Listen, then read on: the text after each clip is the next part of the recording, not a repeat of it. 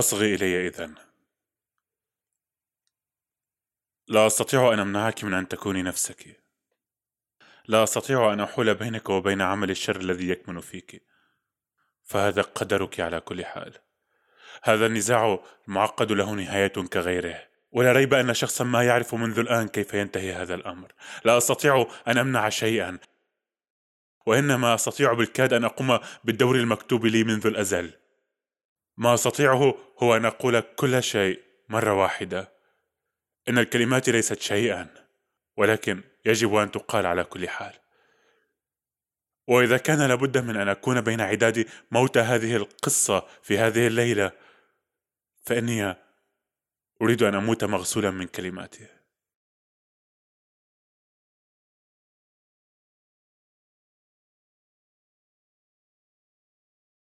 إنني أحببتك يا ميديا كما يحب رجل امرأة في بادئ الأمر.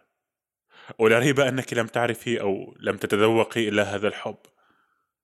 ولكنني أعطيتك أكثر من حب رجل. ربما دون أن تعرفي ذلك. إنني أتلاشى في كيانك كما يتلاشى صبي صغير في المرأة التي أنجبته. كنت موطني مدة طويلة. ونوري. كنت الهواء الذي أستنشقه والماء الذي يجب أن أشربه لكي أعيش. وعندما أخذتك في كولشيد لم تكوني إلا فتاة أكثر جمالا وأكثر قسوة من الأخريات. الأخريات اللواتي استملتهن بالجزة الذهبية واللواتي أخذتهن معي. أنا أهو هذا الياس الذي تتحسرين عليه؟ إنني أخذتك كما أخذت ذهب أبيك لكي أنفقك سريعا وأستهلكك بمرح كما استهلكه هو. ثم بقي لي بعد ذلك زورقي ورفاقي الأوفياء ومغامرات أخرى أخوضها. وأحببتك في بادئ الأمر كما أحببتك أنت يا ميديا. كانت الدنيا ياس ومرح ياس وقوته وإقدامه. وإذا كان لنا معا أسنان طويلة فسوف نرى ذات يوم من الذي يفترس الآخر. ثم جاءت ليلة تشبه مع ذلك كل الليالي الأخرى. ونمت على المائدة كفتاة صغيرة. رأسك على كتفي. وفي تلك الليلة ولعلك لم تكوني إلا مجهدة من طول الطريق أحسست فجأة بأني ملتزم بك.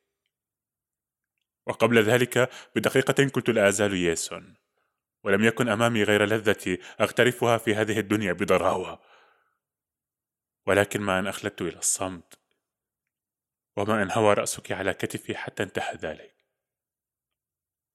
سيستمر الآخرون في الضحك أو في الحديث حولي.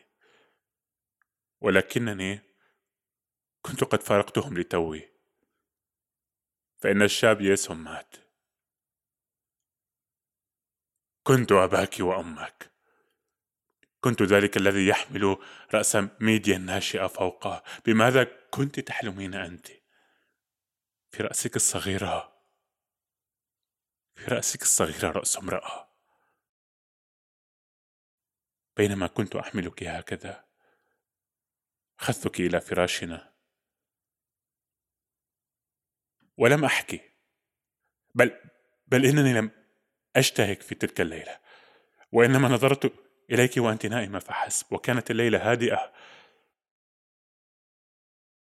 وكنا قد سبقنا بمدة طويلة رجال أبيك الذين يطاردوننا وكان رفاقي يسهرون حولنا مدججين بالسلاح ومع ذلك فإنني لم أجرؤ على أن أغمض عيني. دفعت عنك يميني طوال تلك الليلة ضد لا شيء ضد لا شيء.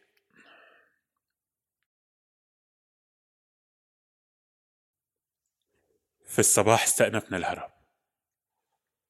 وتشابهت الأيام بعد ذلك.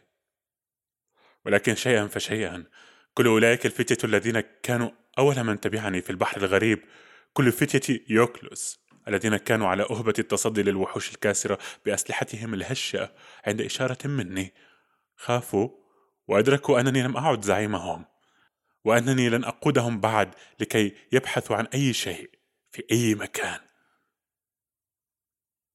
الآن وقد وجدتك كانت نظرتهم حزينة ولعله كان فيها شيء من الازدراء.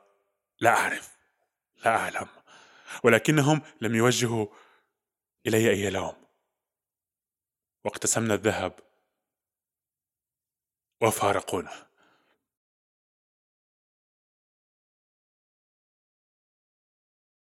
واتخذت الدنيا عندئذ صورتها. الصورة التي كنت أظن أنني سأراها دائما. أصبحت الدنيا ميديا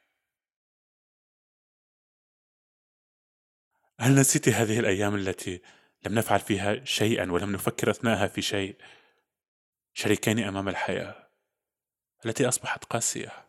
أخوان صغيران يحمل كل منهما كيسا بجوار الآخر متشابهين في الحياة والموت وقد شمر كل منهما عن ساعده. لا يعرفان المشاحنات ولكل منهما نصف المتاع ولكل منهما خنجره في الملمات الصعبة نصف المتاعب ونصف الزجاجة أثناء الطعام. ولكنت أجعلك تخجلين لو أنني مددت يدي في الممرات الوعرة لو أنني عرضت عليك مساعدتك. فإن ياسون لم يعد يقود إلا زورقا وحيدا صغيرا. جيشي الصغير الضعيف ذو الشعر المغسول في منديل والعينان الصافيتان المستقيمتان كان أنت جيشي كان أنت ولكنني كنت ما أزال أستطيع أن أغزو العالم بفرقتي الصغيرة المخلصة. وفي أول الصباح في سفينة الأرجو بملاحية الثلاثين الذين قدموا لي حياتهم لم أشعر بمثل هذه القوة. وفي المساء عند الاستراحة الجندي والضابط تجردا من ثيابهما جنبا إلى جنب. وقد أدهشهما كل الدهشة أن يجدا نفسيهما رجلا وامرأة تحت ثيابهما المتشابهة. وأن يتحباه. يمكننا أن نكون الآن تعيسين يا ميديا. يمكننا أن نتمزق وأن نتألم فهذه الأيام قد أعطيت لنا. ولا يمكن أن يكون هناك عار أبدا. أو دم يلوث ثانيها